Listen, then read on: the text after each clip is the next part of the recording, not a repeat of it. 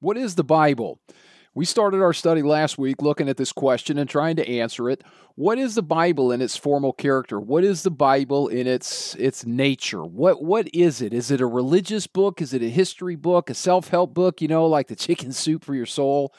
Is it a love letter like everybody talks about today, that God loves you just so much? He wants you to live your best life now, and He wrote you the Bible so that you could feel good and make a lot of money? Or is it, like some people say, a book of Jewish myths and maxims? What is the Bible? We took some time, about an hour in our last episode, to look over the structure of the Bible in its basic two-part system. The Bible is made up of two testaments, right? And what we saw was that we had a first testament, that testament that was made in the blood of the bulls and the goats, and we had a second testament, which is a New Testament, which Jesus Christ said was made in His blood. When He was going to the cross there in Matthew chapter 26, He said, "This is my blood that's shed." It's a New Testament. So what did we come to a conclusion on that with? We said, what is the Bible? And we said the Bible is a covenant corpus, and that corpus, that word corpus, it just means a body, a collection of similar types of literature. And the collection that we see in the Bible is a collection of covenants. That's what Scripture is. Scripture by nature, Scripture in its formal character. What is it? It's covenant. And so we saw that in the two testaments, okay? New Testament and Old Testament, testament that required the death of the testator. In the Old Testament, the collection of the animals was the testator, from Adam up to Christ, and from Christ on of the cross, we see that He is the testator that died for salvation. So at its most basic and fundamental level, two-part division, two-part structure, the Bible is covenant.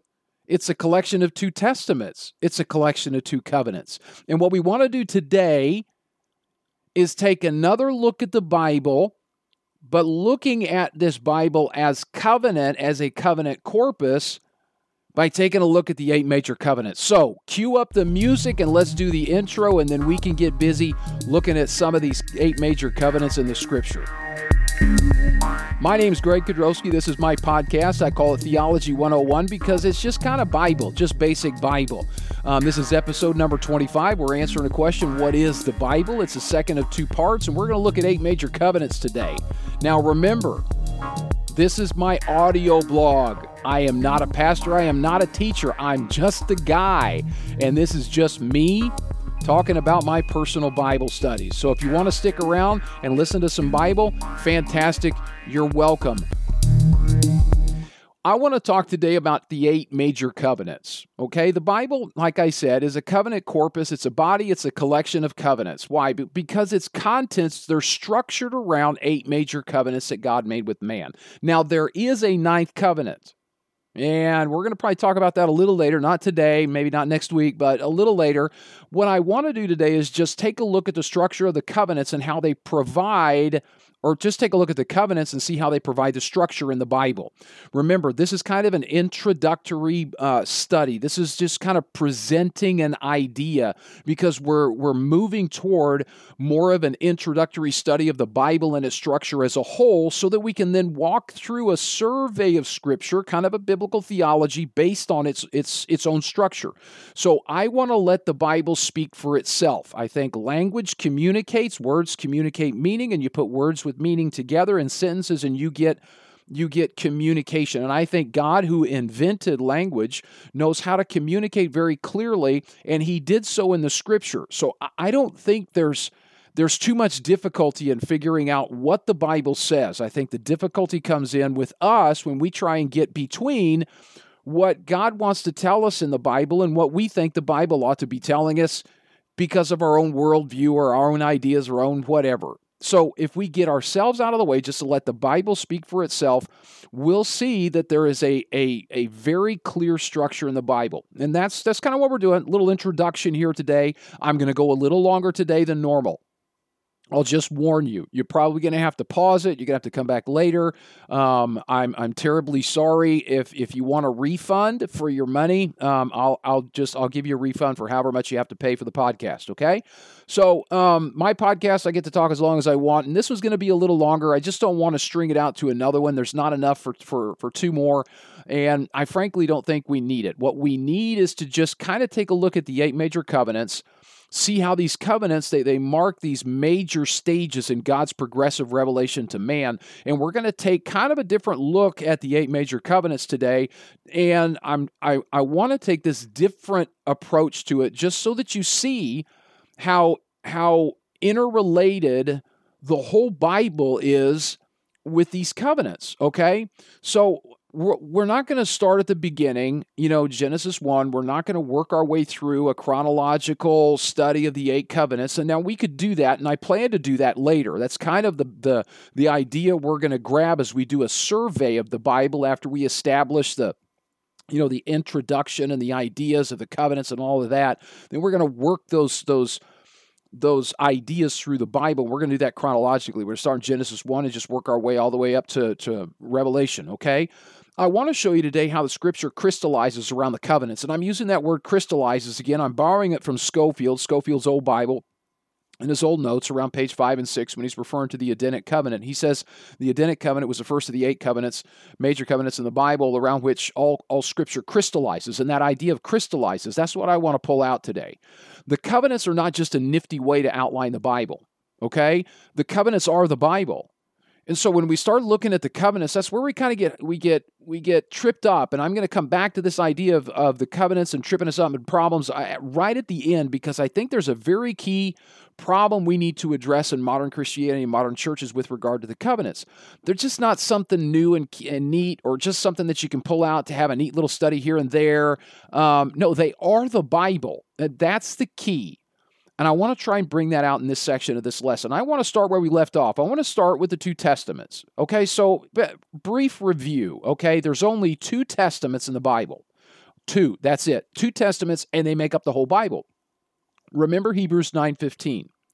The Bible says, "And for this cause he, Jesus Christ, our Lord and Savior," he is the mediator of the New Testament, "and that by means of death for the redemption of the transgressions that were under the first testament, that they might receive the promise of eternal inheritance." So you have a New Testament and a First Testament. 2 testaments, that's your whole Bible. That's all we got, okay? Hebrews 19 says, "Whereupon neither the First Testament was dedicated without blood." That First Testament, obviously, the system of animal sacrifices in the Old Testament.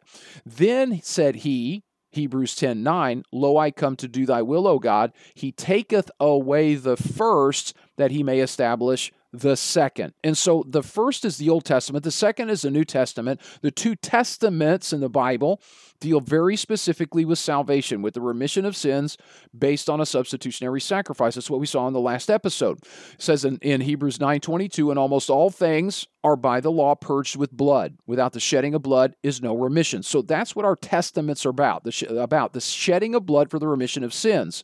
Hebrews 9:16 and 17, the same thing. Where a testament is, there must also be of necessity the death of the testator, for a testament is of force after men are dead. Otherwise, it is of no strength at all while the testator liveth.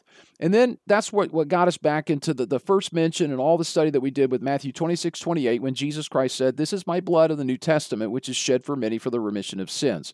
So where there is remission now under the New Testament, Hebrews 10:18 says there is no more offering for sin, because it's once for all with Jesus Christ. It's not like the animal sacrifices after one after another, every year, every day, every week. No, it's once for all. However, there is far more to the covenants in the Bible than just provision for salvation. You see, God is doing a whole lot more in creation and in history than simply saving us from hell. And I know we get myopic with that. I know we get so focused on me, and I look in the mirror and I say, oh, God loves me so much and I don't have to go to hell. And we think that the whole Bible is about redemption. Folks, I get it, okay? I think probably the happiest day of my life was back in 1988 when I got saved. I mean, I had a stupid grin on my face from ear to ear that day. I did. And so my salvation is very important to me. I don't want to go to hell. I want to go to heaven. I want to be with God. I want to be in paradise. I want to be in eternity with Him. And so a lot of times that's the lens through which I read the Bible. But God's doing a whole lot more, okay? And so even though a testament is a covenant, Folks, there is more to the covenants in the Bible than just two testaments. There's a whole lot more. But the New Testament, because we've been studying that here the last episode and touched on it here as an intro, this New Testament is going to give us a natural and perfect place to start our study today about talking about and bringing out this idea that the whole Bible, the whole content of the Bible crystallizes around the covenants. Let's start with this, the New Testament and the New Covenant, okay? The New Testament and the New Covenant. The New Testament is a provision in the New Covenant. You see, Jesus Christ is the mediator of the New Testament. We know that. We saw that. We spent time in that in our last episode. But Jesus Christ is also the mediator of the New Covenant. And the two are not the same. Yes, I just said that, okay? I said that. The New Testament and the New Covenant, they're not the same. Now, here's Hebrews 9:15. We just read that. For this cause, he, Jesus Christ, is the mediator of the New Testament. So Jesus Christ became the mediator of the New Testament, this new system of substitutionary sacrifice for the remission of sins. He became the mediator of the New Testament when he shed his blood and died on the cross. We got that, right?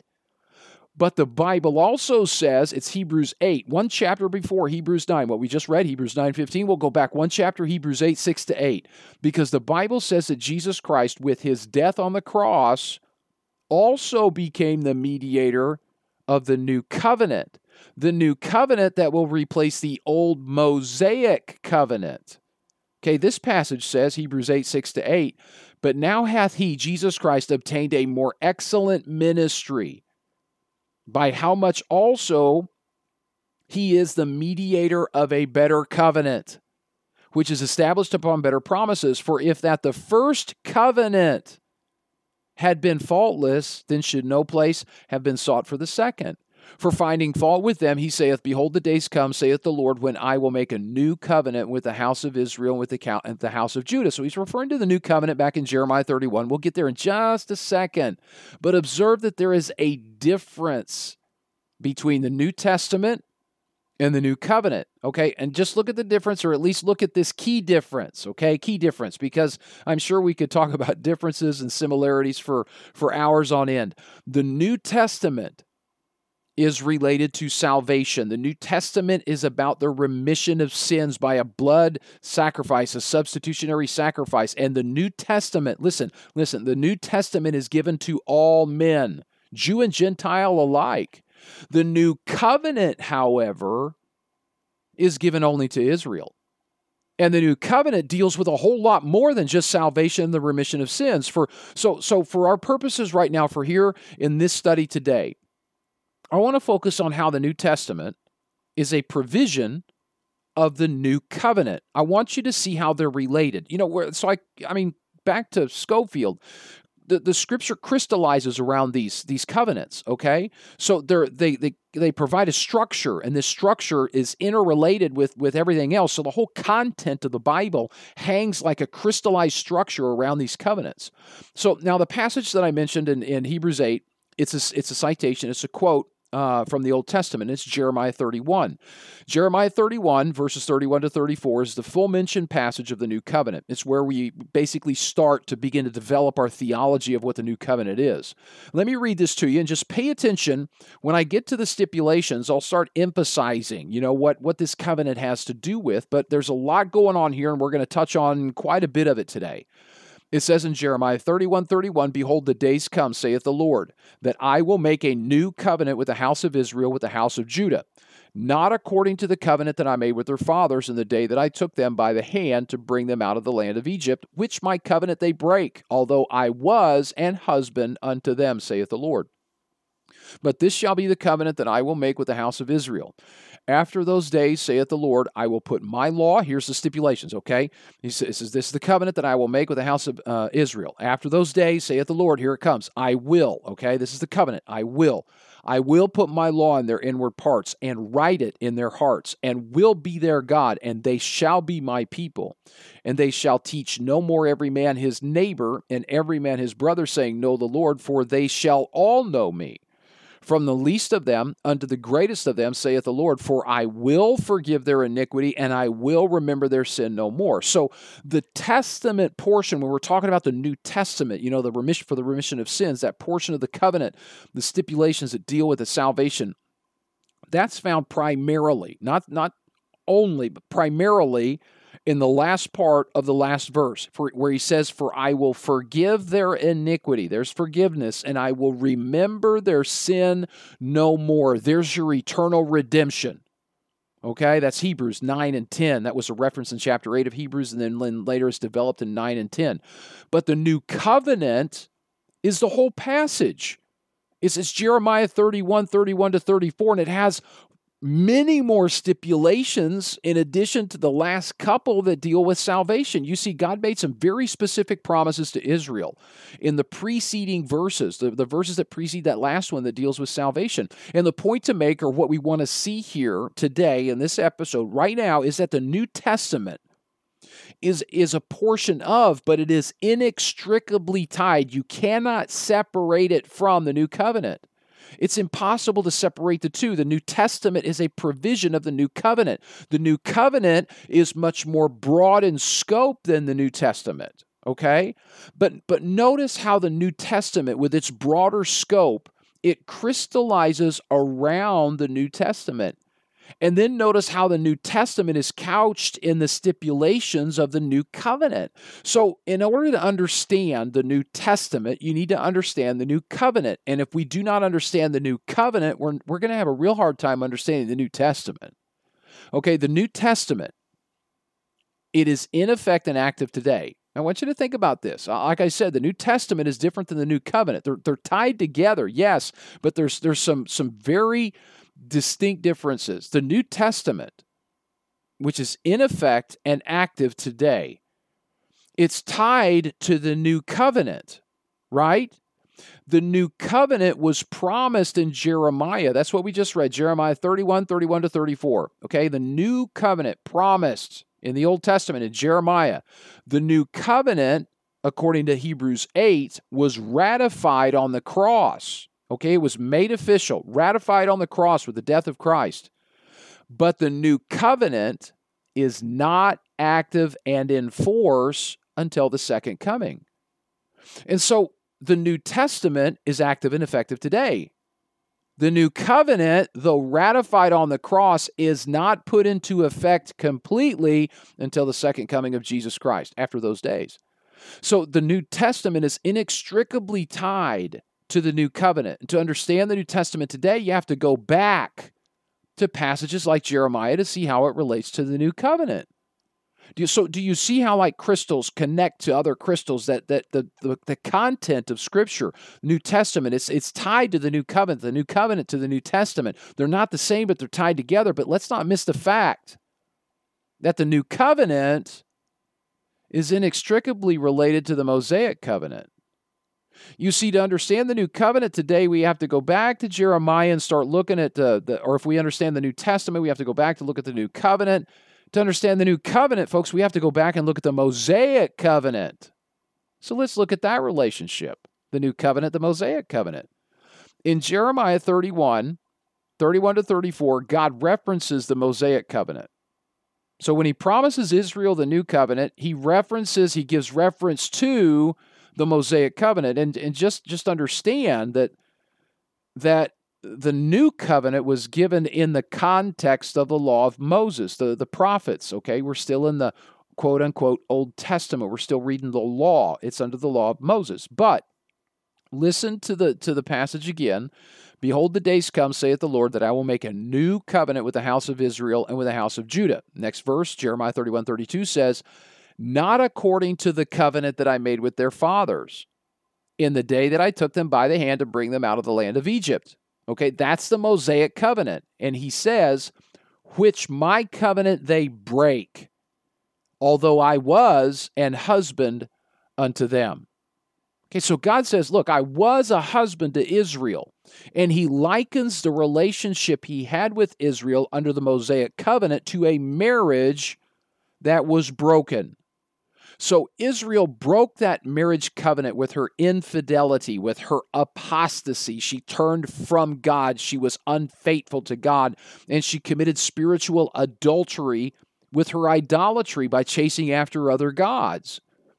But under the new covenant, you see, there's going to be a reconciliation. The Lord is going to be Israel's God, and Israel will be God's covenanted people again. That's the context of the new covenant. He says in Jeremiah 31:31, "Behold, the days come, saith the Lord, that I will make a new covenant with the house of Israel, with the house of Judah, not according to the covenant that I made with their fathers." Okay, it's not like that Mosaic covenant, the day that I took them by the hand to bring them out of the land of Egypt, which my covenant they break, although I was a husband unto them. And he says, look, But this shall be the covenant that I will make with the house of Israel after those days, okay, after the tribulation, the second coming, saith the Lord. I'm going to put my law in their inward parts, write it on their hearts, and he says, I will be their God, and they shall be my people. There's going to be a reconciliation. God is going to be reconciled with his wife Israel. So without going deep into the details, just suffice it to say for now that the new covenant is clearly and directly, it is inextricably, inseparably tied to the Mosaic covenant.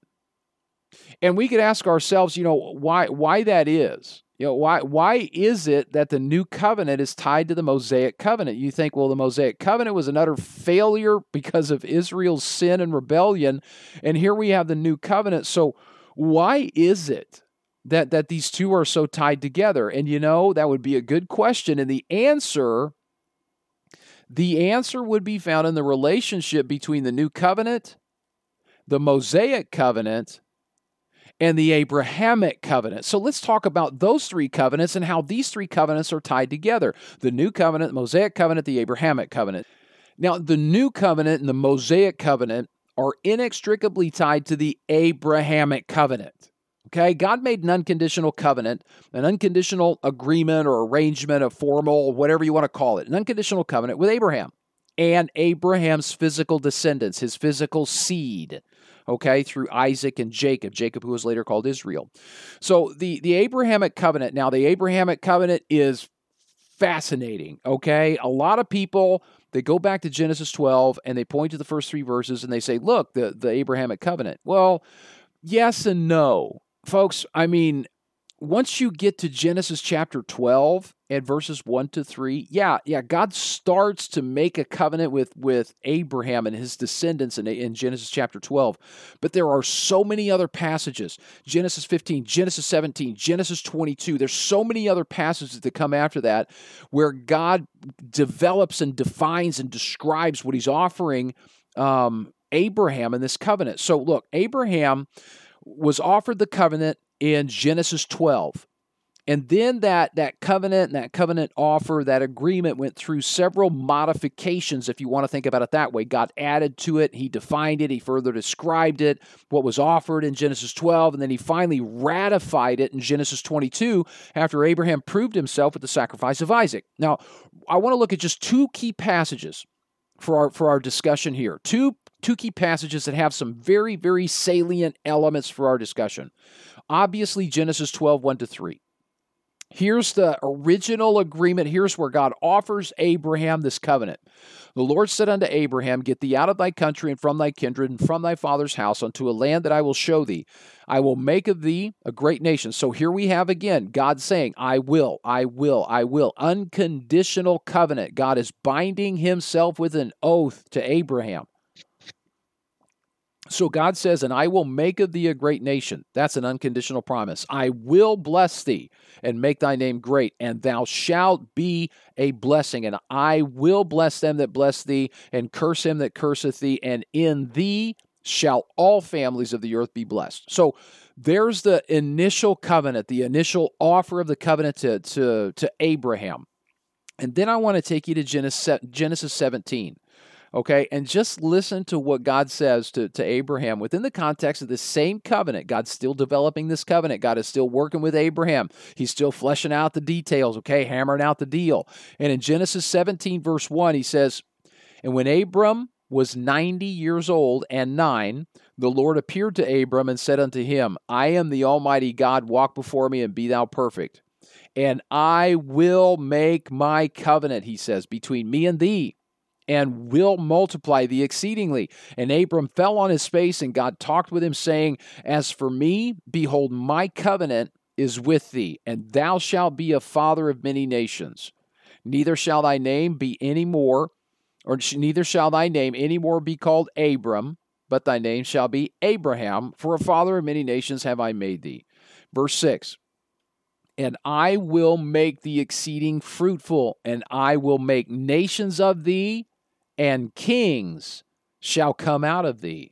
And I will establish my covenant between me and thee and thy seed after thee and their generations for an everlasting covenant, to be a God unto thee and to thy seed after thee. And I will give unto thee and thy seed after thee the land wherein thou art a stranger, all the land of Canaan, for an everlasting possession, and I will be their God. So, I mean, obviously, there's a lot going on in these passages, okay? Genesis 12, Genesis 17, especially in these 8 verses we read in Genesis 17. Holy cow! But let's simplify it for our purposes here. We can work out the details later, and we will, Lord willing. Because look, because of the Abrahamic covenant and its unconditional promises to Abraham and his seed, his physical descendants, let's just say, simplify it, okay, for our purpose here, and let's just say everyone gets in. Okay, because of the unconditional nature of these promises, I will do this, I will do that, I will do this, for you, for your seed, everlasting, I will. It's unconditional. Everybody gets in. So all of Abraham's physical descendants through Isaac and Jacob have been unconditionally promised blessings from God. This includes spiritual blessings, physical blessings. This includes the blessing of the promised land, which is the land of Canaan, or the land of Palestine, the Philistines. This includes blessing over the rest of the nations of the world. Abraham's descendants will be kings, it's said in Genesis chapter 17, kings who rule over and bless the Gentile nations. The Abrahamic covenant is the covenant of great promise. Okay, I don't think there's any other covenant, even the new covenant, okay, because it harkens back to the Abrahamic. This is the covenant of great promise.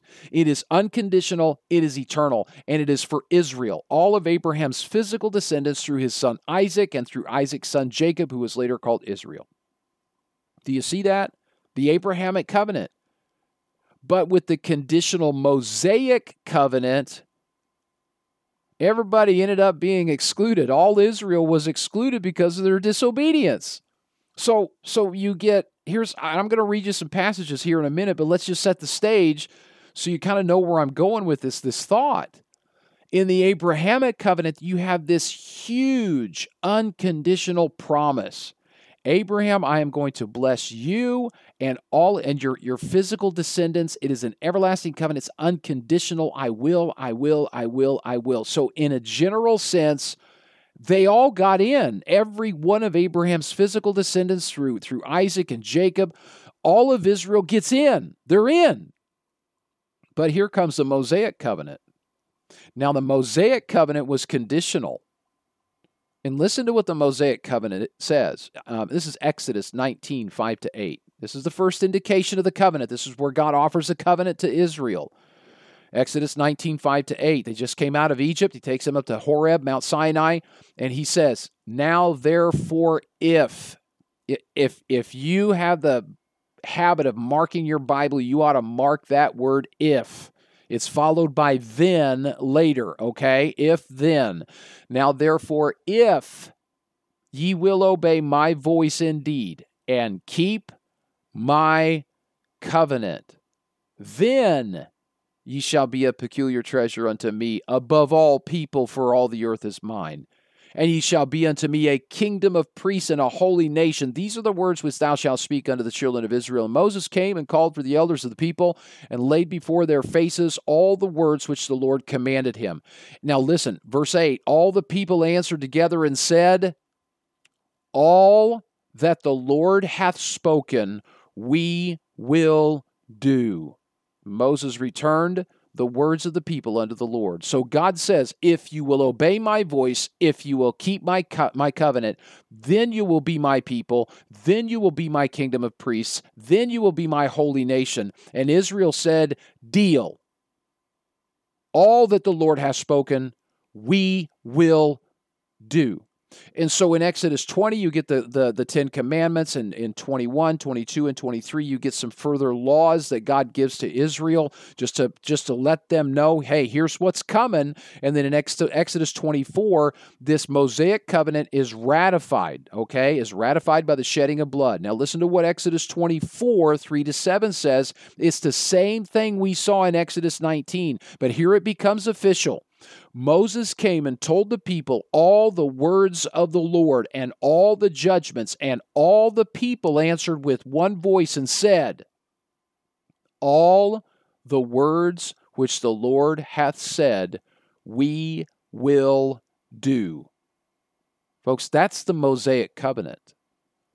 It depends on Israel. Now, verse 4, he continues. Let's read down to verse 7. Exodus 24:4 says, and Moses wrote all the words of the Lord, and rose up early in the morning, builded an altar unto the hill, and 12 pillars according to the 12 tribes of Israel. He sent young men unto the children of Israel, which offered burnt offerings, and sacrificed peace offerings of oxen unto the Lord. I mean, this is a big deal. Moses took half of the blood and put it in basins, and half of the blood he sprinkled on the altar. And in verse 7, here we go.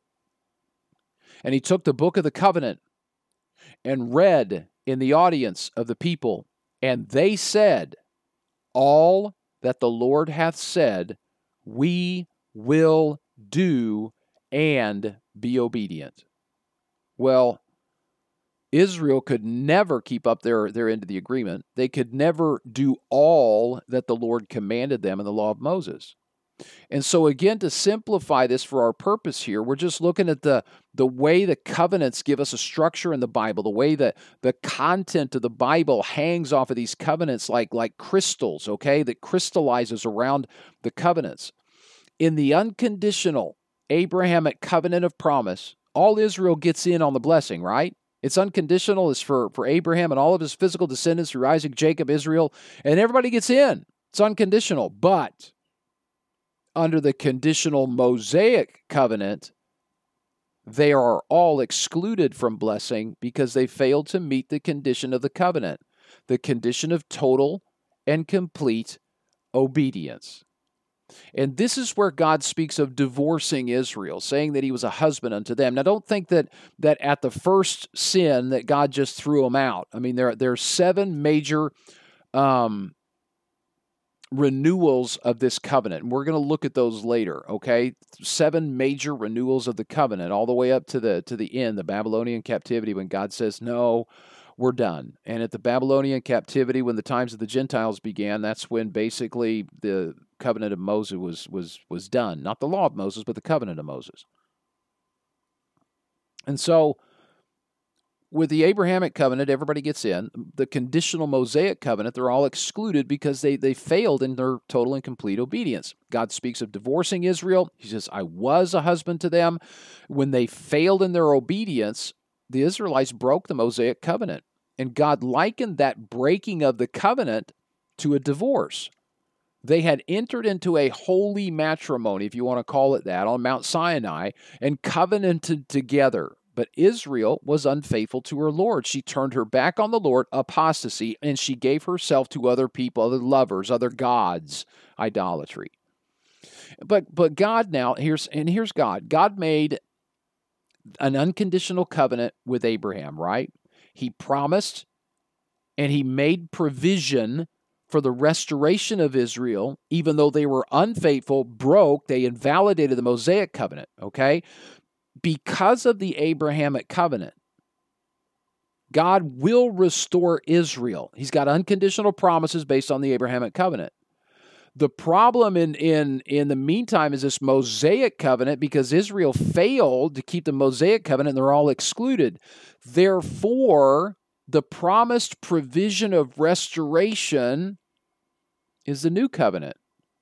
So notice again the connection of the new covenant with the Mosaic covenant.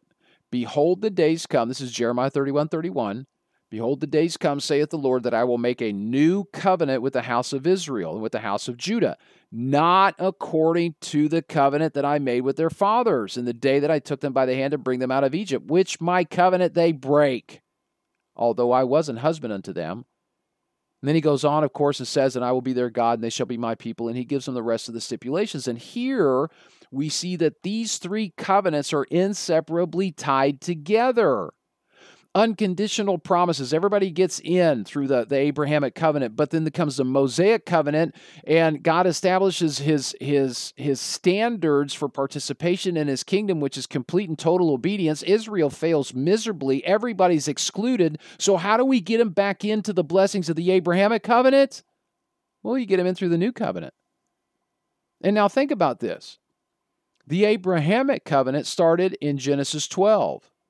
The Mosaic covenant picked up in Exodus 19 and goes all the way through to the end of the Old Testament, actually up to the cross, where the new covenant is ratified in the death of Christ, and then the new covenant takes us all the way through the New Testament and out into eternity. Folks, if we were just talking about these three covenants, we could easily say the Bible is a book of covenants. They make up the vast majority of the entire Bible. Genesis 12 all the way through the end of the New Testament. The unconditional Abrahamic covenant that began in Genesis 12 promised everlasting, eternal blessing to Israel, Abraham's physical descendants. The conditional Mosaic covenant laid out God's expectations for those who would be his people, and Israel failed miserably in those expectations, the expectation of complete and total obedience always. So God promised them a new covenant, which is also unconditional. And that new covenant brings in the original Abrahamic covenant into its eternal fulfillment. So you say, well, now, wait a minute. Wait a minute. Now, who gets in? Does everybody get in? Who gets in? Who gets the benefit and the blessing of the new covenant? Is it just everyone again? You see, everyone, all Israel, is promised blessing in the Abrahamic covenant. All Israel is excluded from that blessing and placed under the curses of Leviticus 26 and Deuteronomy 28 because of the Mosaic covenant, and all Israel can be blessed under the new covenant if they meet the conditions. So now what do we need to talk about? Well, you see, if we're going to talk about conditions for participating in the blessings of the new covenant, okay, which are basically the blessings of the Abrahamic covenant that were lost on the Mosaic covenant, we need to talk about the Palestinian covenant. The Palestinian covenant. That's Deuteronomy 29 and 30. I can't think of a chapter I have spent more time in the last 2 years than Deuteronomy 30. It is fascinating. It is, what God did in that chapter, it's amazing, okay? The Palestinian covenant is found in Deuteronomy 29 and 30. Now listen, like I said before, and I'll probably be saying it again, we're not going to get into all the deep weeds and all the details yet. We'll do that later, but participation in the new covenant is conditioned by the Palestinian covenant of Deuteronomy 30. The Palestinian covenant was given within the context of the Mosaic covenant, and the Palestinian covenant actually refers back to the Mosaic law and requires Israelites to obey the Mosaic law if they want the blessings of the new covenant. So you can't just say, new covenant, no law. No, I'm sorry. They're inextricably tied together. All Scripture crystallizes around the eight major covenants of the Bible. Scofield nailed it. And I think at this point in our study, it kind of seems to be an understatement made for emphasis. It's all tied together. All Scripture crystallizes around the eight major covenants. Deuteronomy chapter 30. Let's just look at a couple of things in the Palestinian covenant. Because God obviously, if you've read Deuteronomy 28, you know God anticipated the failure and the resulting dispersion of Israel into captivity based on their breaking of the Mosaic covenant. God said, it's going to happen, okay? Deuteronomy 28, 15 to 68, God said, this is what you're going to do. And then in Deuteronomy 30, verse 1, when he starts talking about this Palestinian covenant, God says, listen, Israel, listen. It shall come to pass when all these things are come upon thee, the blessing and the curse, which I have set before thee, and thou shalt call them to mind among all the nations, whither the Lord thy God hath driven thee. You see, God starts out this chapter, Deuteronomy 30, such a key chapter in salvation history, in the history of Israel, and even in our history. We're going to see that in a minute. God says, look, when all these things come to pass, when I've cursed you, when I've thrown you out of the land, when you're in dispersion, you're in captivity, when this comes to mind, when you're out among the nations. Remember Daniel chapter 9? He was out among the nations, and he remembered Deuteronomy 30. God says, look, I'm going to give you something. I'm going to give you a provision for restoration. Here's the promise of God, Deuteronomy 30, verse 2.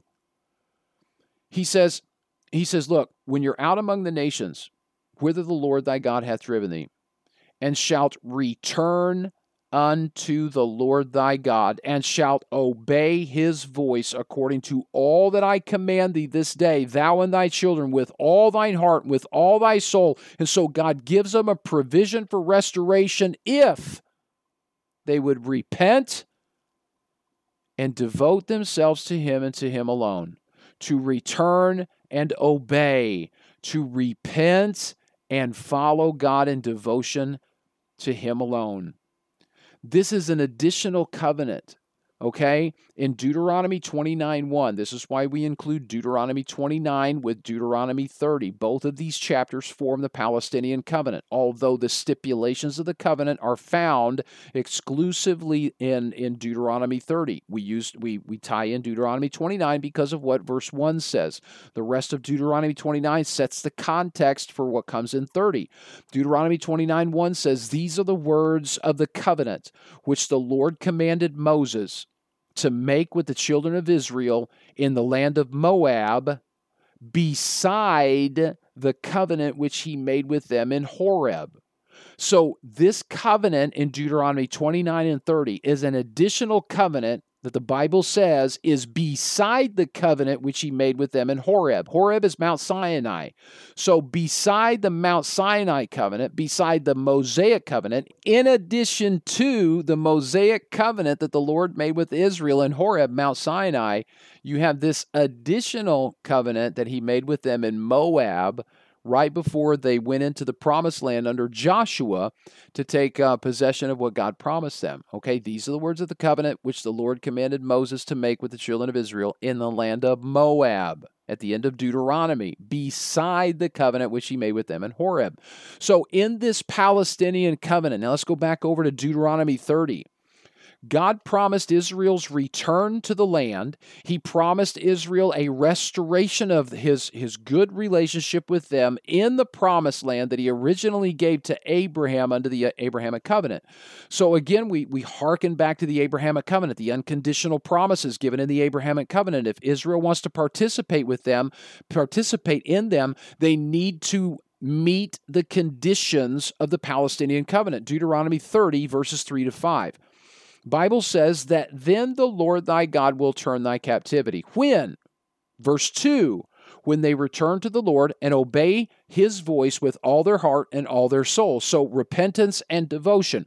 When they turn from sin to God, then the Lord thy God will turn thy captivity and have compassion upon thee, and will return and gather thee from all the nations, whither the Lord thy God hath scattered thee. If any of thine be driven out unto the outmost part of heaven, from thence will the Lord thy God gather thee, and from thence will he fetch thee, and the Lord thy God will bring thee into the land which thy fathers possessed, and thou shalt possess it, and he will do thee good and multiply thee above thy fathers. So there's the promise, but it's based on the return and the obedience. It's based on the if, on the conditions. They repent and they turn to God. They return and obey with all their heart and all their soul. When they do that, God will do this. So in this covenant of Deuteronomy 30, God promised not only their return to the land and their restoration in the land, but look at verse 6, or at least listen to verse 6. I'm going to read it to you. In verse 6, Deuteronomy 30, verse 6, God promised a future circumcision of the heart to Israel. And the circumcision of the heart would result in life for those who met the conditions of the covenant. Deuteronomy 30, verse 6. And the Lord thy God will circumcise thine heart and the heart of thy seed, to love the Lord thy God with all thine heart and with all thy soul, that thou mayest live.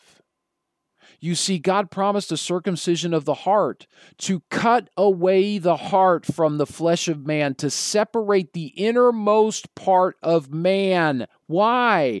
Because this is one of the first prophecies of the new birth by the Spirit of God. In God's progressive revelation, He gave more details about this circumcision of the heart and the life that He would give in the circumcision of the heart. He talked about that in Ezekiel 37, 1-14, in the prophecy of the Valley of Dry Bones, where he said, preach to the wind, preach to the four corners of the earth, and the wind came. It was the Spirit of God, verse 14, to dwell in His people and make them alive. That's exactly what Jesus Christ was talking to Nicodemus about in John chapter 3, when He told Nicodemus, the wind blows where it will.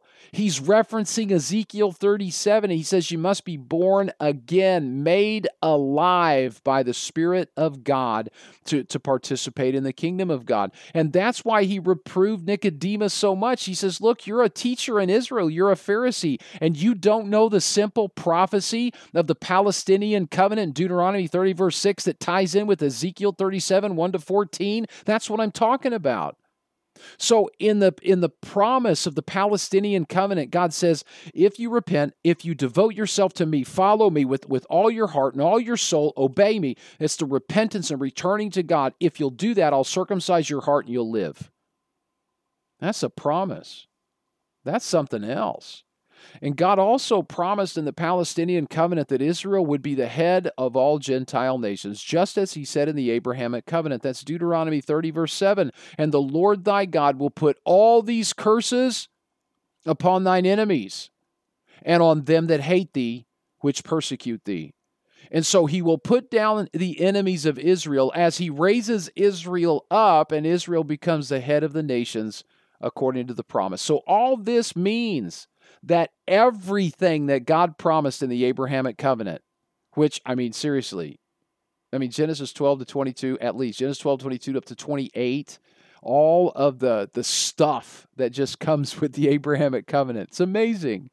Everything that God promised in the Abrahamic covenant, everything that Israel lost because they broke the Mosaic covenant, and everything that is offered to Israel in the new covenant, all of that became based on the conditions established by God in the Palestinian covenant of Deuteronomy 30. God conditioned Israel's future blessing and life in the land upon their conversion from sin to Him in complete submission and obedience. It is repentance and devotion. Turn from sin and self to God in complete and full submission and obedience to Him. Deuteronomy 30, verse 10. Listen to this. Deuteronomy 30, verse 10. If thou shalt hearken unto the voice of the Lord thy God, to keep His commandments and His statutes, which are written in this book of the law. Remember I said, Palestinian covenant harkens back to the Mosaic covenant, requires Israel to obey the law of Moses. If you keep His commandment, my commandments, He says, if you keep the statutes written in this book of the law, and if thou turn unto the Lord thy God with all thy heart and with all thy soul, then God will bless them. He says in Deuteronomy 30, 15-19, listen, this is the last passage in this chapter. It's amazing. Deuteronomy 30, 15, see, I have set before thee this day life and good and death and evil, in that I command thee this day to love the Lord thy God, to walk in His ways, to keep His commandments and His statutes and His judgments, that thou mayest live and multiply. And the Lord thy God shall bless thee in the land whither thou goest to possess it. But, verse 17, if thine heart turn away, so that thou wilt not hear, but shalt be drawn away and worship other gods and serve them, I denounce unto you this day, that ye shall surely perish, and that ye shall not prolong your days upon the land whither thou passest over the Jordan to possess it. I call heaven and earth to record this day against you, Israel, that I have set before you life and death, blessing and cursing. Therefore, says God, choose life, that both thou and thy seed may live. And yeah, I'm sorry, John Calvin, God said, choose, okay? God didn't choose for them. He commanded Israel, choose life, that both thou and thy seed may live. So the new covenant provided a way for rebellious Israel. Rebellious Israel, condemned under the law of Moses, the law of the Mosaic covenant, it provided a way for them to enter into the fullness of the blessings of the Abrahamic covenant. But it wasn't automatic. Not just everybody gets in because they're physical descendants of Abraham. You know, that was one of the main contentions of Christ with Israel during the Gospels. You know, just because you're a son of Abraham, a child of Abraham, doesn't mean you get in. God placed conditions on entrance into the new covenant. And he did so in the covenant of Deuteronomy 29 and 30, the covenant that we're calling the Palestinian covenant. We call it that because of its relationship to the land of Palestine, that land of the Philistines that was promised to Israel in the Abrahamic covenant. So God will use these covenants, the Abrahamic, the Mosaic, the Palestinian, the New Covenant. God's going to use these covenants to purge out the rebels. Now, listen to that phrase. That phrase is so important, to purge out the rebels of Israel, allowing only the repentant faithful to enter into his kingdom. Let me read to you a prophecy. Ezekiel 20, verses 35 to 38. Ezekiel 20, 35. It says, "And I will bring you into the wilderness of the people," God says to Israel, "and there will I plead with you face to face. Like as I pleaded with your fathers in the wilderness of the land of Egypt, so will I plead with you, saith the Lord, and I will cause you to pass under the rod, and I will bring you into the bond of the covenant." Okay, it's talking about the new covenant. But verse 38 is what I want you to listen to. "And I will purge out from among you the rebels, and them that transgress against me, and I will bring them forth out of the country where they sojourn, and they shall not enter into the land of Israel. And ye shall know that I am the Lord." He says, "I will purge out from among you the rebels." That's what all this is about. You see, the Abrahamic covenant gave unconditional blessing for Israel, all Israel, everybody gets in. But then the Mosaic covenant, you see, the Abrahamic blessings are conditioned in the Mosaic covenant upon complete obedience, because that is God's expectation for all those who would enter into his kingdom. Complete obedience. So under the law of Moses, the law of the Mosaic covenant, everybody fails. All Israel is excluded. But here comes the new covenant, and God made provision for Israel to once again enter into the promised blessings of the Abrahamic covenant. But not all Israel gets in. You see, God's going to purge out the rebels. Not all Israel gets in. Paul understood this. Listen to Romans 9, 4-6. Romans 9, 4-6, he says, "Who are Israelites, to whom pertaineth the adoption and the glory and the covenants and the giving of the law and the service of God and the promise, whose are the fathers, and of whom as concerning the flesh Christ came, who is over all, God blessed forever. Amen." Verse 6, "Not as though the word of God hath taken none effect, for they are not all Israel, which are of Israel." God's going to purge Israel. Not all the physical descendants are Israel. God's going to purge out the rebels. Yes, Israelites from all 12 tribes are going to get in. Under the new covenant, you're going to have Israelites from all 12 tribes. That's Romans 11, 26 and 27. Paul says in Romans 11, 26 and 27 that all Israel shall be saved. Israelites from all 12 tribes. You can have representatives of all 12 tribes. As it is written, "There shall come out of Zion the deliverer, second coming, shall turn away ungodliness from Jacob. For this is my covenant," the new covenant, Jeremiah 31, "unto them when I shall take away their sins." So there's going to be Israelites from all 12 tribes. All Israel, all 12 tribes shall be saved. But not all Israel gets in, for they are not all Israel, which are of Israel. God's going to purge out the rebels first, and he does that through the Palestinian covenant. Hebrews 9:27, "Esaias also crieth concerning Israel, though the number of the children of Israel be as the sand of the sea, a remnant shall be saved. That's the Palestinian covenant. God will purge out the rebels, those who refuse to repent and follow God. He will purge out the rebels with the conditions established in Deuteronomy chapter 30. Now, we're at about an hour. Is your noodle baked yet?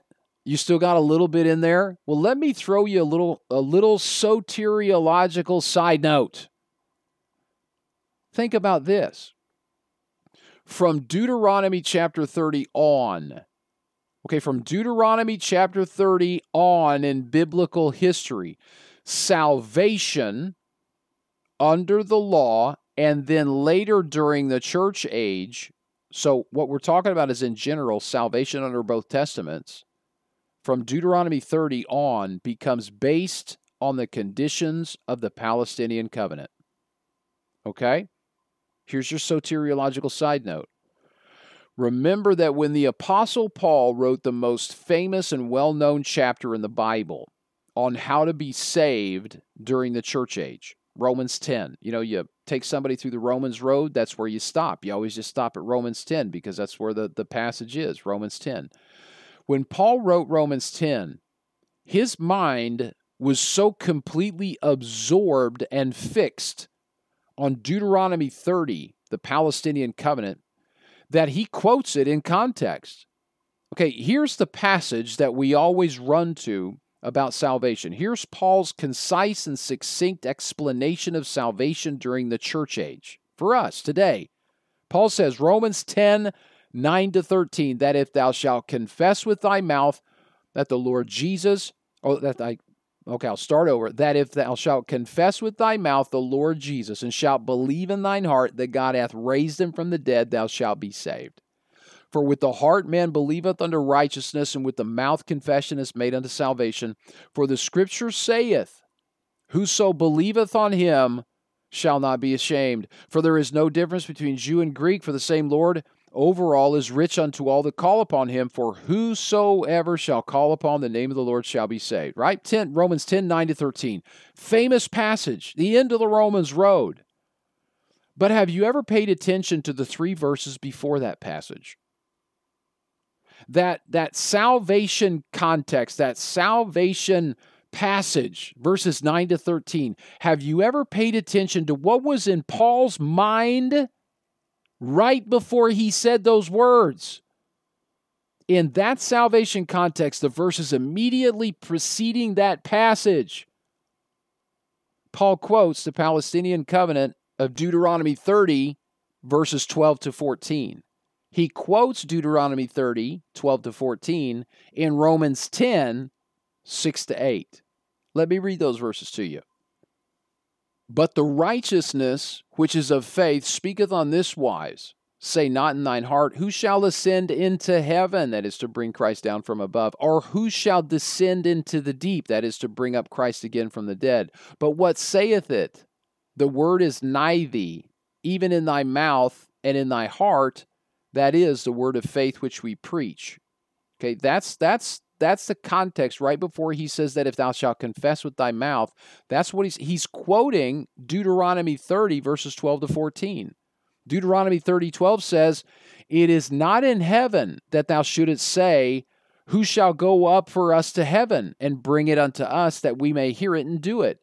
Neither is it beyond the sea that thou shouldst say, who shall go over the sea for us and bring it unto us that we may hear it and do it? But the word is very nigh unto thee in thy mouth and in thy heart that thou mayest do it. So Paul's mind, under the inspiration of the Holy Spirit of God, was stayed on the Palestinian covenant when he was explaining salvation during our dispensation, the church age. Think about that. Like I said, before Paul ever said that if thou shalt confess with thy mouth the Lord Jesus and believe in thine heart that God hath raised him from the dead, right before he said that, he quoted three verses from Deuteronomy 30. And this is why Paul always called sinners to repentance and faith. He called sinners to turn from sin and turn to God in full and complete devotion to Him. These are the conditions for salvation established by God in the Palestinian covenant of Deuteronomy 30. These are conditions for entrance into the salvation that was ultimately provided for in the new covenant. Now listen, don't get confused. We're going to look at all the details later. We do not look back and have to obey the law of Moses. The law of Moses was given to Israel alone. Now, Israel has to obey the entire conditions of the Palestinian covenant because they will be participating in the full and entire stipulations of the new covenant. We, Gentiles, are only participating in the New Testament portion of the new covenant, the salvation portion, the spiritual portion, the forgiveness of sins and the new life, that new birth that's in Christ by the Spirit.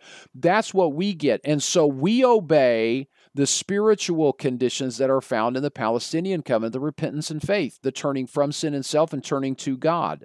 Okay, we don't turn back to the law of Moses and have to obey the law of Moses. That's for Israel, okay? But what I want you to see here is this is why Paul called sinners to repentance and faith. Folks, salvation is not by faith, just believe. There's a repentance there. God calls us to a conversion because of the Palestinian covenant. Listen to what Paul says in Acts chapter 20, verses 20 and 21. Paul says, "And how I kept back nothing that was profitable unto you, but have showed you and have taught you publicly and from house to house, testifying both to the Jews and also to the Greeks, repentance toward God and faith toward our Lord Jesus Christ." And he says, repentance toward God, faith toward our Lord Jesus Christ. And those are the two conditions, the main conditions that are found in the Palestinian covenant. This is because the salvation that God provided for and then offered to Israel. Now think about this. The salvation based on the New Testament of Christ's shed blood and substitutionary sacrifice, that salvation was rejected by Israel. So God took that very same New Testament salvation, the salvation offered to Israel, He took it out to the Gentiles directly. Acts 28:28. Paul says, "Be it known therefore unto you," and Paul is addressing Jewish leaders in Rome, "Be it known therefore unto you, Jews, that the salvation of God is sent unto the Gentiles, and that they will hear it." Notice the definite article, the. It is not a salvation or another salvation or some salvation. God sent to the Gentiles the very same salvation He provided for the nation of Israel. That's Acts 28:28. It is the salvation promised in the Abrahamic covenant, the salvation that was lost in the Mosaic covenant, the salvation that was promised in the new covenant, and the salvation that is conditioned by the Palestinian covenant. That is the salvation that God sent to us, the Gentiles, during the church age. From Deuteronomy 30 on, salvation for Israel, and later in the church age, forgiveness of sins and eternal life, salvation. It is based on the conditions stipulated in the Palestinian covenant. God made provision for salvation in the final stipulations of the new covenant, those stipulations that later became the basis for the New Testament, and God offered that salvation first to Israel in the Gospels and the book of Acts, and then after the rejection of the offer, He took it, the salvation, He took it out to the Gentiles through the Apostle Paul and during the church age. And God conditioned participation in the life and blessing of the New Testament, Israel's participation in the full blessings of the new covenant. He conditioned all that on the stipulations of the Palestinian covenant of Deuteronomy 30. And so we see again, all the Bible crystallizes around the covenants. If you want to understand salvation today, if you want to understand the fullness of salvation, the depth, the breadth, the scope, you need to understand the Abrahamic, Mosaic, New, and Palestinian covenants, because within those covenants, the majority of our soteriology is established and developed. But now, what about a future salvation and kingdom that God promised in the Palestinian covenant? Because this kingdom for the faithful Israelites, well, what about that kingdom? You know, in Deuteronomy 30, verse 7, it said, "The Lord thy God will put all these curses upon thine enemies and upon them that hate thee, which persecute thee, and he'll put down the enemies of Israel as he raises up Israel and puts them as the head of the nations." And so, wait, what about this future eschatological kingdom of Israel where Israel's over the nations? Well, where does that fit in? Where does that fit in? Well, that future kingdom fits in through the Davidic covenant. You see, this future and unified kingdom, and I'm going to explain that term, unified kingdom, later. It's very important.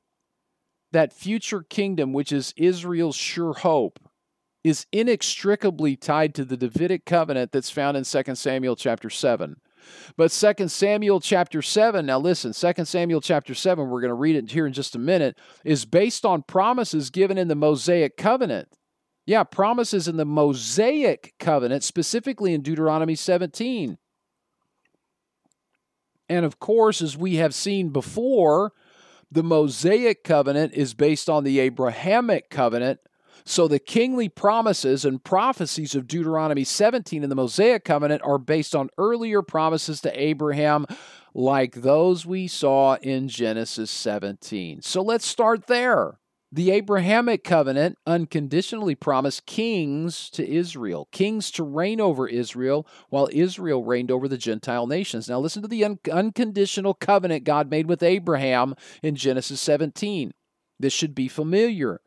"And when Abraham was 90 years old, the Lord appeared to Abram and said unto him, I am the Almighty God. Walk before me and be thou perfect, and I will make my covenant between me and thee, and will multiply thee exceedingly. And Abraham fell on his face, and God talked with him, saying, As for me, behold, my covenant, Abraham, is with thee, and thou shalt be a father of many nations. Neither shall thy name be any more Abram, but thy name shall be Abraham.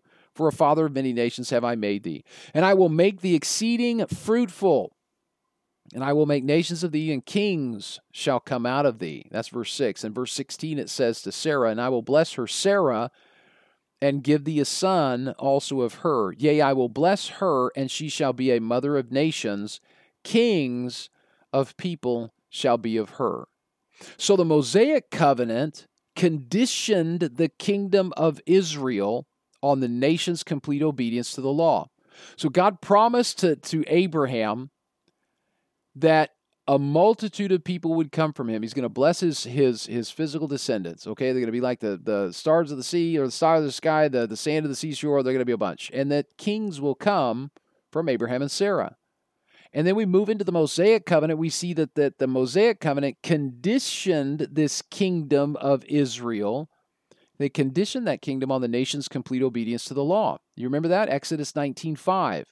"Now therefore, if ye will obey my voice and keep my covenant, then ye shall be a peculiar treasure unto me above all people, for all the earth is mine. And ye shall be unto me a kingdom of priests and a holy nation." And that's when all the people said, "All that the Lord hath spoken we will do."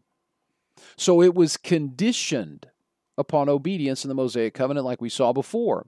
And so within the context of the Mosaic covenant and the Mosaic Law, we see God's further development of the prophetic promise of kings to reign over Israel, like he promised to Abraham in Genesis 17, while Israel in turn reigned over the nation. Israel head over the nations, the Gentiles. Listen to what this passage says in Deuteronomy 17. It's verses 14 to 20. And God says to Israel, "When thou art come into the land which the Lord thy God giveth thee, and shalt possess it, and shalt dwell there, and shalt dwell therein, and shalt say, I will set a king over me, like as all the nations that are about me. Thou shalt in any wise set him king over thee, whom the Lord thy God shall choose. One from among thy brethren shalt thou set king over thee, that thou mayest not set a stranger over thee, which is not thy brother." So he has to be an Israelite. And then he goes on and says in verse 18, "And it shall be when he, that new king, sitteth upon the throne of his kingdom, that he shall write him a copy of this law," it's the law of Moses, "in a book, out of that book which is before the priests of the Levites. And it shall be with him, and he shall read therein all the days of his life, that he may learn to fear the Lord his God, to keep all the words of this law and these statutes, to do them." It's the same condition okay, that we saw in Exodus 19. He has to obey completely and totally. Verse 20, that his heart may not be lifted up above his brethren, that he turn not aside from the commandment to the right or the left, to the end that he may prolong his days in his kingdom, he and his children in the midst of Israel. So the king, a king over the kingdom given to Israel, has always been in God's plan. But they lost it. Okay, under the Mosaic covenant, Israel lost the kingdom because of their lack of obedience to the Mosaic law. That's Deuteronomy 28 and verse 15. Now here's the condition. But it shall come to pass, if thou wilt not hearken unto the voice of the Lord thy God, to observe to do all his commandments and his statutes, which I command thee this day, that all these curses shall come upon thee and overtake thee. And one of these curses is found in verse 36, which says, the Lord shall bring thee and thy king, which thou shalt set over thee, unto a nation which neither thou nor thy fathers have known, and there shalt thou serve other gods, wood and stone. Now, much could be said about Israel's kings and their failure to keep all the words of the law, to do them, even the best of them. Even David, the king who was a man after God's own heart, committed murder and adultery with the wife of Uriah. But when Israel's failure reached its fullness, ultimately in 606 BC with the Babylonian captivity, the times of the Gentiles started. And again, we'll get into that later in a little bit more detail. But the times of the Gentiles is a time when the Gentile nations rule over the earth instead of Israel. And so they rule over the earth, including Israel, and we're still living in the times of the Gentiles because the Gentiles rule the earth, not Israel. But God gave a promise to his nation, okay, not only in the Abrahamic covenant, but also in the Palestinian covenant. Remember, he said, the Lord thy God, Deuteronomy 30, verse 7, the Lord thy God will put all these curses upon thine enemies, and on them that hate thee, which persecute thee. Okay, so God promised to put the Israel's enemies down. Therefore, Israel would again be the head of the nation and nations in God's kingdom. Well, that was, of course, being part of the Palestinian covenant, conditioned upon Israel's repentance. And that begged a very practical question in the minds of God's people. Well, what if Israel, or what if Israel or enough Israelites never repented? What of this unconditional promise of kings over nations that God gave in the Abrahamic covenant? With the Davidic covenant of 2 Samuel 7, God ended all doubt. Okay, God gave Israel the unconditional hope of a king, and a throne, and a kingdom. It's everlasting, it's eternal. Now note the multiple I will statements that God made to David in this covenant. This is 2 Samuel chapter 7, starting in verse 8, okay? 2 Samuel 7, 8. This is the Davidic covenant. Now listen to this. Now therefore, so shalt thou say unto my servant David, thus saith the Lord of hosts, I took thee from the sheepcote, from following the sheep, to be ruler over my people, over Israel.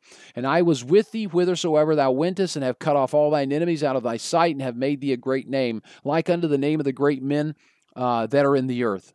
Moreover, I will appoint a place for my people Israel, and will plant them. This is a promise. They're going to go back to the land. Israel gets the land. It's theirs for eternity, that they may dwell in a place of their own and move no more. Neither shall the children of wickedness afflict them any more as before time. Verse 11, and as since the time that I commanded judges to be over my people Israel, and have caused thee to rest from all thine enemies, also the Lord telleth thee that he will make thee an house. And when thy days be fulfilled, and thou shalt sleep with thy fathers, I will set up thy seed after thee, he says to David, which shall proceed out of thy bowels, and I will establish his kingdom. He shall build an house for my name. I will establish the throne of his kingdom forever. I will be his father, and he shall be my son. If he commit iniquity, I will chasten him with the rod of men and with the stripes of the children of men, but my mercy shall not depart from him. There's the sure mercies of David, as I took it from Saul, whom I put away before thee. Now, verse 16, here it is. And thine house, David, and thy kingdom shall be established forever before thee. Thy throne, David, shall be established forever, according to all these words and according to all this vision, so did Nathan speak unto David. God promised David a house, a kingdom, and a throne. And he said that house, kingdom, and throne would be forever, eternal. This is the unconditional Davidic covenant. So the Davidic covenant firmly and eternally establishes Israel as the head of all nations, with the son of David, one of David's lineage, one of his house, to sit upon his throne over the unified kingdom forever. This covenant promise is what we refer to as the Davidic kingdom, the Messianic kingdom, because the Messiah is the son of David. We call it the millennium. It's that eschatological kingdom of 1,000 years that, once established at the second coming of Christ, will continue forever. So from this point on, 2 Samuel 7 on, the kingdom was no longer an if for Israel. It became only when. So we see the great eschatological hope of Israel. It was based on the general promises of the Abrahamic covenant, the provision found in the new covenant, the conditions of the Palestinian covenant, and the eternal and sure hope of the Davidic covenant. Any Israelite could get in. Don't miss that. This is the hope for Israel. Any Israelite could lay hold of the future hope of life eternal in the promised land under the rule of the eternal Davidic house, throne, and kingdom. Any Israelite could be saved. All he had to do was meet the conditions of the Palestinian covenant: repentance and faith, repentance and singular devotion to God. The entire contents of biblical history crystallize around the 8 major covenants. The Bible is covenant. It is a covenant document. But wait, now wait, I'm not done. I am not finished. I told you I'm going longer today than before. It'd be right about here somebody asked, well, wait a minute, what about the Gentiles? We've been looking at God's work through the covenants from Abraham to Christ, and that deals almost exclusively with Israel. Well, what about the Gentiles during the time of the Old Testament? Paul says in Ephesians 2:11 and 12 that Gentiles were strangers of the covenants of promise. Yeah, strangers of the covenants of promise. They were not strangers of all covenants. So let's talk about Gentile salvation very briefly and the original covenants. Gentile salvation, the relationship of Gentiles to God, is inextricably tied even today, to the initial covenants given prior to Abraham. We start with the Edenic covenant. This is God who covenanted with man in the Garden of Eden. God charged man with the responsibility. He gave man authority in creation to carry out that responsibility. So he gets a responsibility and he gets authority to carry out the responsibility. Call it a stewardship. So God dispensed a stewardship to man. And the formal legal mechanism God used to dispense the authority and the responsibility was the covenant. Genesis 1:27 and 28, God created man in his own image. In the image of God created he him. Male and female created he them, and God blessed them, and God said unto them, be fruitful and multiply, replenish the earth, subdue it, and have dominion over the fish of the sea, and over the fowl of the air, and over every living thing that moveth upon the earth. And within that context, God gave man provision in that new stewardship, and he gave him a prohibition, a law. Genesis 2:15 to 17, the Lord God took man and put him into the Garden of Eden to dress it and to keep it. And the Lord God commanded the man, saying, of every tree of the garden thou mayest freely eat, but of the tree of the knowledge of good and evil thou shalt not eat of it, for in the day that thou eatest thereof thou shalt surely die. So God established a conditional covenant with man based on one law: do not eat of that tree. And notice it was a tree of the knowledge of good and evil. Okay, keep that tucked away in the back of your mind, the knowledge of good and evil. Notice the pronouncement of the death penalty if man should disobey. Okay, it's clearly stipulated, in the day that you eat thereof, you're going to die. Now, this first covenant is the Edenic covenant, of which C.I. Scofield wrote when he mentioned how Scripture crystallizes around the covenants. Here's his quote. He says, the Edenic covenant, the first of the 8 great covenants of Scripture, which condition life and salvation, and about which all Scripture crystallizes, has 7 elements. Now, we'll see later that the 8 great covenants of Scripture, they go beyond just life and salvation. Okay? But the quote stands as given. These covenants do condition life and salvation, as we see in the Edenic covenant and the two that follow.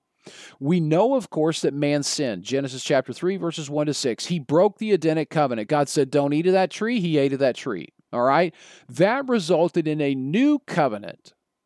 It resulted in a new legal and binding arrangement that God made with man. It's the Adamic covenant. It's found in Genesis chapter 3, verses 14 to 24.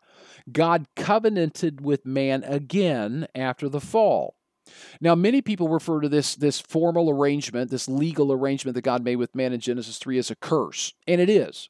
But it goes beyond just a curse, because we see elements of a new stewardship along with provision for salvation. So let's talk about the salvation aspect first, because we already have. In Genesis 3 and 4, we see God instituting the Old Testament, the first system of substitutionary sacrifices for the remission of sins. This falls within the stipulations of the Adamic covenant. So again, we see a testament is a covenant, but a covenant is not a testament. The Adamic covenant included the Old Testament. The Old Testament is couched in the words of the Adamic covenant.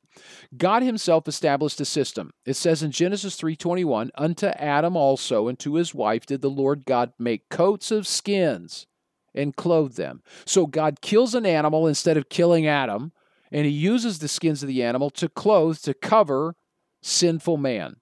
So we see man immediately, right after that, following this system, in order to maintain a right relationship with the Lord. God required a substitutionary blood sacrifice. The death penalty was pronounced on sin and sinners, and therefore someone had to die, the testator. And God required faith in that substitutionary sacrifice for the remission of sins. Genesis 4:4. Abel brought of the firstling of his flock the fat thereof. So he killed the animal. The Lord had respect unto Abel's offering. We see in Hebrews 11:4 that faith was involved. Hebrews 11:4 says, by faith Abel offered unto God a more excellent sacrifice than Cain. And that means this is what Paul was referring to in Hebrews 9:22, that almost all things are purged with blood. Without the shedding of blood, there is no remission. And so God sets up that first testament. And then God separates man from himself. Genesis 3:22 to 24, he kicks him out of the garden. And he leaves man with no other law to guide him except his newfound innate ability to know good and evil. Genesis 3:22 to 24. And the Lord God said, behold, the man is become as one of us, to know good and evil. And now, lest he put forth his hand and take also of the tree of life and eat and live forever, therefore the Lord God sent him from the Garden of Eden to till the ground from whence he was taken. So he drove out the man, and he placed at the east of the Garden of Eden cherubims and a flaming sword which turned every way to keep the way of the tree of life. And so the Adamic covenant established, among other things, this moral law of man's conscience as the law that would guide him and ultimately judge him during this time immediately after the fall. But notice also, according to Scripture, this law of conscience is still in effect today.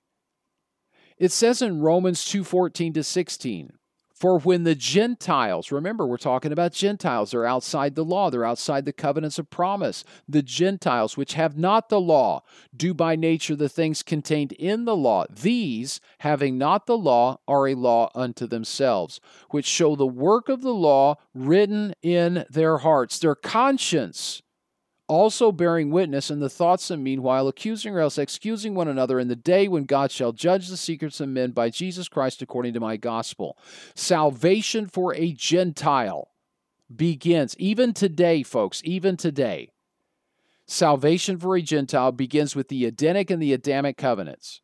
He is condemned, the Gentile, condemned to death because he was born in sin, Adam, Edenic covenant.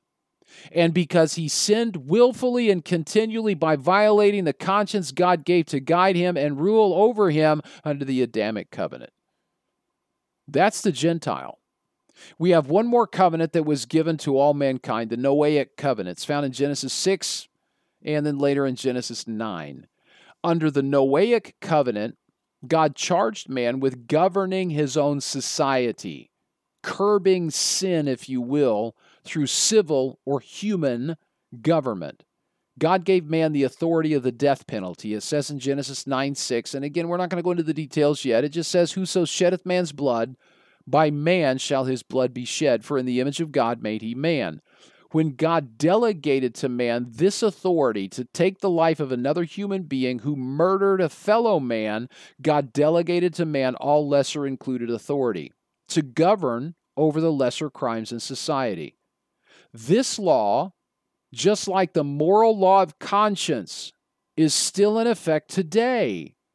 This is Romans 13:1-5. When Paul talks in Romans 13:1-5 about the authorities that be, he is hearkening back to the Noahic covenant. Paul says, "Let every soul be subject unto the higher powers, for there is no power but of God. The powers that be are ordained of God." When were they ordained of God? They were ordained of God in the Noahic covenant of Genesis 9.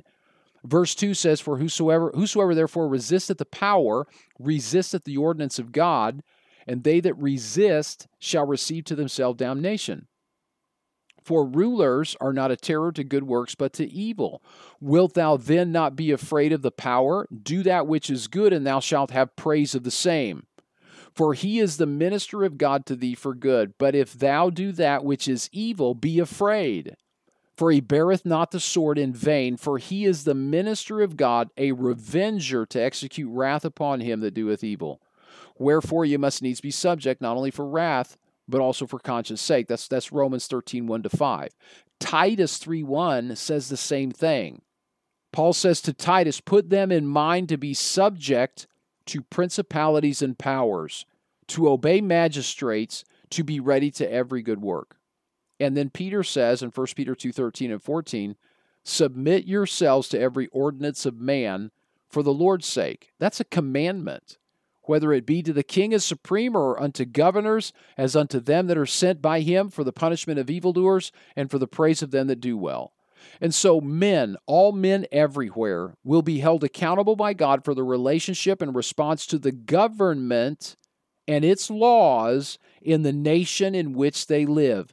This was established in the Noahic covenant, and it is an eternal covenant. Man, from Genesis 9 onward, will always be subject to an external political government with laws and statutes that we are required to obey, as long as the laws do not contradict God's laws. So let's summarize some of this. What do you think?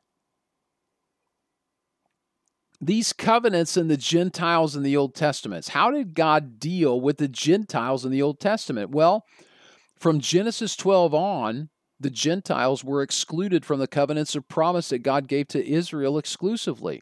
The Gentiles, they lived under the laws of the Adamic and the Noahic covenants, the laws of conscience, Adamic, and civil or human government, Noahic. And when they broke those laws, violating their conscience or breaking a civil law, the Adamic covenant provided the Old Testament provision of animal sacrifices to cover their sin. God established this pattern with Adam and Eve. We saw in Genesis 3:21. Abel in Genesis 4:4 shows us the same pattern in practice. It's a substitutionary blood sacrifice. Hebrews 11:4 says it was offered in faith. And Job. Don't forget Job. Job shows us the pattern in the normal daily life of a Gentile outside the Abrahamic covenant of promise during the Old Testament. You remember, Job was a Gentile, and Job lived during the latter half of the book of Genesis, around the time of Jacob and his 12 sons, who we call the patriarchs. And so again, here we make the observation.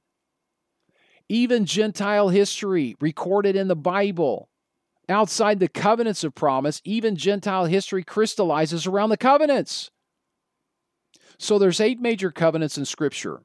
The Bible is a covenant corpus.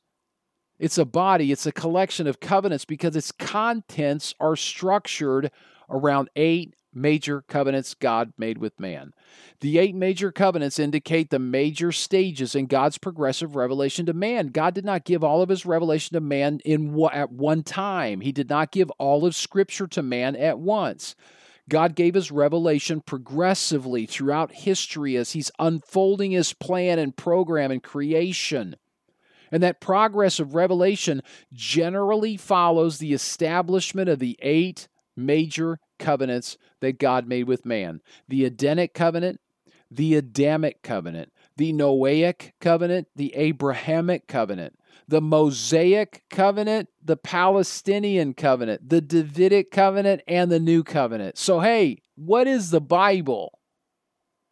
The Bible is a covenant corpus. It's a body, it's a collection of covenants. That's what Scripture is by nature and its formal character. How could we miss that? First, the Bible is a book made up of 2 testaments. A testament is a covenant that requires the death of a testator for it to be legally of force. The Old Testament, Adam to the cross, it involved the death of various testators in a sacrificial system of animals. The New Testament, from the cross onward, it involves the death of the testator, Jesus Christ, and his once-for-all sacrificial death on Calvary. So at its most basic, most fundamental level, at its 2-part division, its 2-part structure. The Bible is covenant.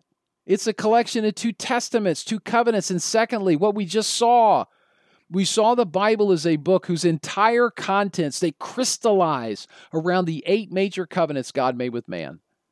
The Bible is a book of covenants. It is a covenant book. It is a covenant corpus. The Bible is covenant. Hal Harless, he said it this way, humankind related to God by covenant. The concept of covenant is critical to the understanding of the cultural and historical context of Scripture. And because of this, because of the very nature of the Bible, look, if we want to develop an introductory study of the Bible, if we want an introductory study of the Bible and its structure as a unified whole, and I do, I want an introductory study. I want to study the Bible as a structure, unified whole. We need to understand, first of all, what the Bible is. And sadly, this seems to be quite the problem in modern Christianity and in modern churches. For most people today, the Bible is a book to make you feel good or to make you a better person. It's a love letter from God to teach you how to live your best life now.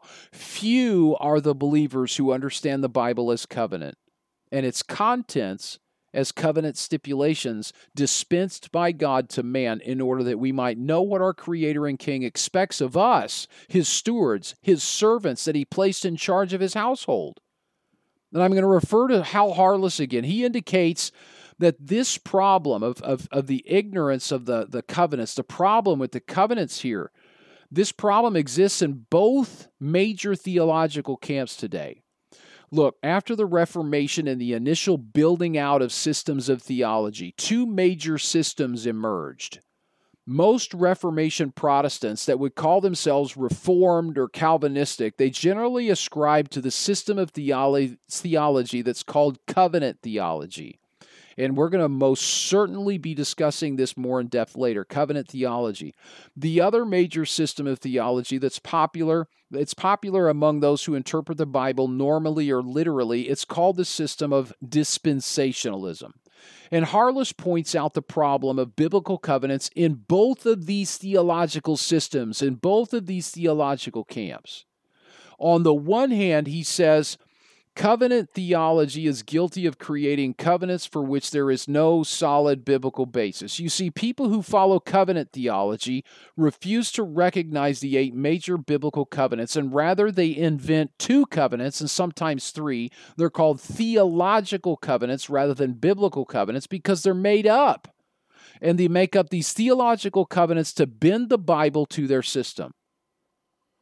But then Harless points the finger at the dispensationalist, and he says, on the other hand, dispensationalists tend to slight the covenants. To be sure, dispensationalists do not deny the biblical covenants. Nevertheless, they do tend to ignore them. And then he finally states his criticism clearly. He says, dispensationalism is to be criticized in that it has not clearly, consistently, and unequivocally asserted the divine covenants as the basis of God's governing arrangements. Did you get that? Dispensationalism is to be criticized because it has not clearly, consistently, and unequivocally asserted that these 8 divine covenants are the very basis of God's governing arrangements. God's governing arrangements are his dispensations. The basis of dispensations are the divine covenants. So look, we are to be criticized because we don't clearly, consistently, and unequivocally assert these divine covenants as the basis of God's governing arrangements. Okay, we should own that, but I propose we change that. I propose we let the Bible speak for itself. I propose we pay attention to Scripture in its entirety as a whole and in its details. I propose we strive to be like young Samuel. You remember 1 Samuel 3:19? Samuel grew, the Lord was with him, and Samuel did let none of his words fall to the ground.